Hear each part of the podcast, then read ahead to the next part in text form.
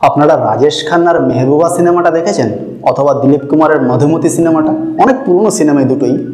কিন্তু এই দুটো সিনেমায় পূর্বজন্মকে নিয়ে সিনেমার গল্প আবর্তিত হচ্ছে। আজকে আমি যে উপন্যাসটা নিয়ে কথা বলব, সেই উপন্যাসের সঙ্গেও পূর্বজন্মের একটা খুব ভালো সম্পর্ক রয়েছে। Hello friends welcome to my channel দেশের এবছরের পুজো সংখ্যা থেকে শীর্ষেন্দু মুখোপাধ্যায়ের লেখা গত জন্মের বউ, এই উপন্যাসটা নিয়ে আমি কথা বলব। এই গল্পের প্লট আমার কাছে খুব অভিনব লেগেছে এবং কিছুটা কমপ্লিকেটেড লেগেছে। কেন বলছি? গল্পটা শুরু হয়েছে বা গল্পটা চলছে দুটো চরিত্রের রিলেশনশিপকে নিয়ে, মনোময় ও দিয়া।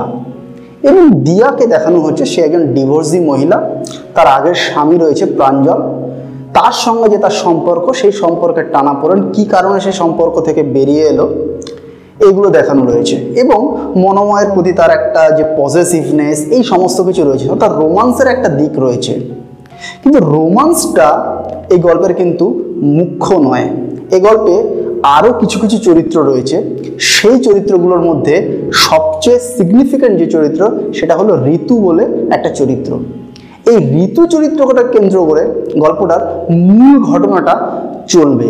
অর্থাৎ মনোময়া দিয়ার যে রোমান্স, সেটা কিন্তু পার্শ্ব ঘটনা।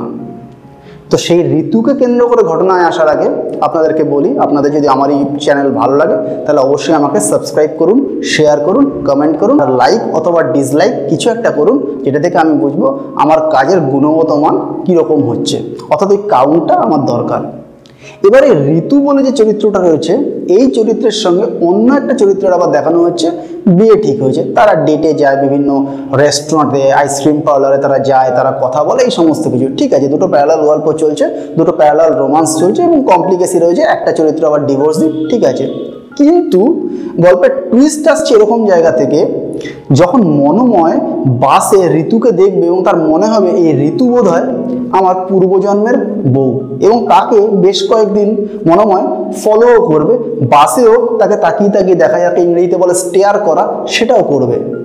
এবং সেটা সে দিয়াকে জানাবে। স্বাভাবিকভাবে দিয়া পজিটিভ আমি আগেই বললাম, দিয়ারও একটু ভিতরে একটু রাগ হবে। এটা নিয়ে এই সম্পর্কটার মধ্যে আবার কমপ্লিকেসি আসবে। এবং গল্পটা শেষ এমন একটা জায়গায় হচ্ছে, যেখানে ঋতুরও মনে হচ্ছে এর সঙ্গে আমার একটা পূর্বজন্মের যোগাযোগ রয়েছে। ঠিক এই রকম একটা জায়গায় এসে গল্পটা শেষ হচ্ছে, আরও অনেক ঘটনা রয়েছে।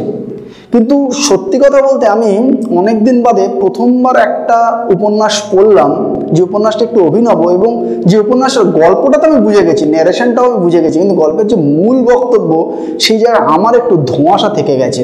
তো আপনারা যদি এই গল্পটা কেউ পড়েন এবং পড়ে এক্স্যাক্ট বুঝতে পারেন গল্পটা কি বিষয়ে, অর্থাৎ এই পূর্বজন্ম রেফারেন্সটা কেন এলো বা তার আসল মানে কি বা অন্তর্নিহিত অর্থ কি, তাহলে আমাকে একটু কমেন্ট করে জানান, আমি আপনাদের কাছ থেকে জানতে চাই। চলুন আবার দেখা হবে অন্য কোনো ভিডিওতে ততদিন ভালো থাকবেন, টাটা।